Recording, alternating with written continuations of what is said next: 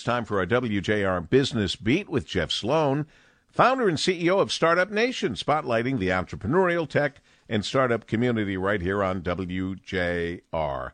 Good morning, Jeff. Good morning, Paul. A new survey just released by Sage, a market leader in cloud business management solutions, has unveiled that small business optimism is rising among small businesses across the U.S. as our economy continues to reopen and consumer confidence continues to rise.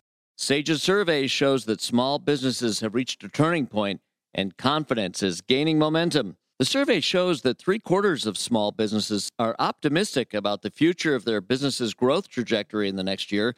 And the key drivers of this newfound optimism are the following one, the level of vaccinations, two, the return of in person customer engagement, and three, projections of increased consumer spending.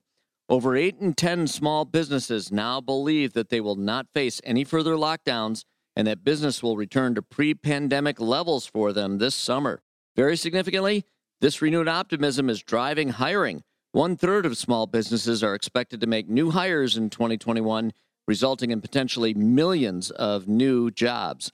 The bottom line so much of economic directional velocity is driven by perception and momentum.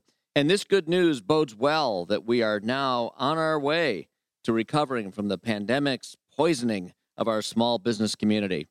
I'm Jeff Sloan, founder and CEO of StartupNation.com, and that's today's business beat on the great voice of the Great Lakes, WJR.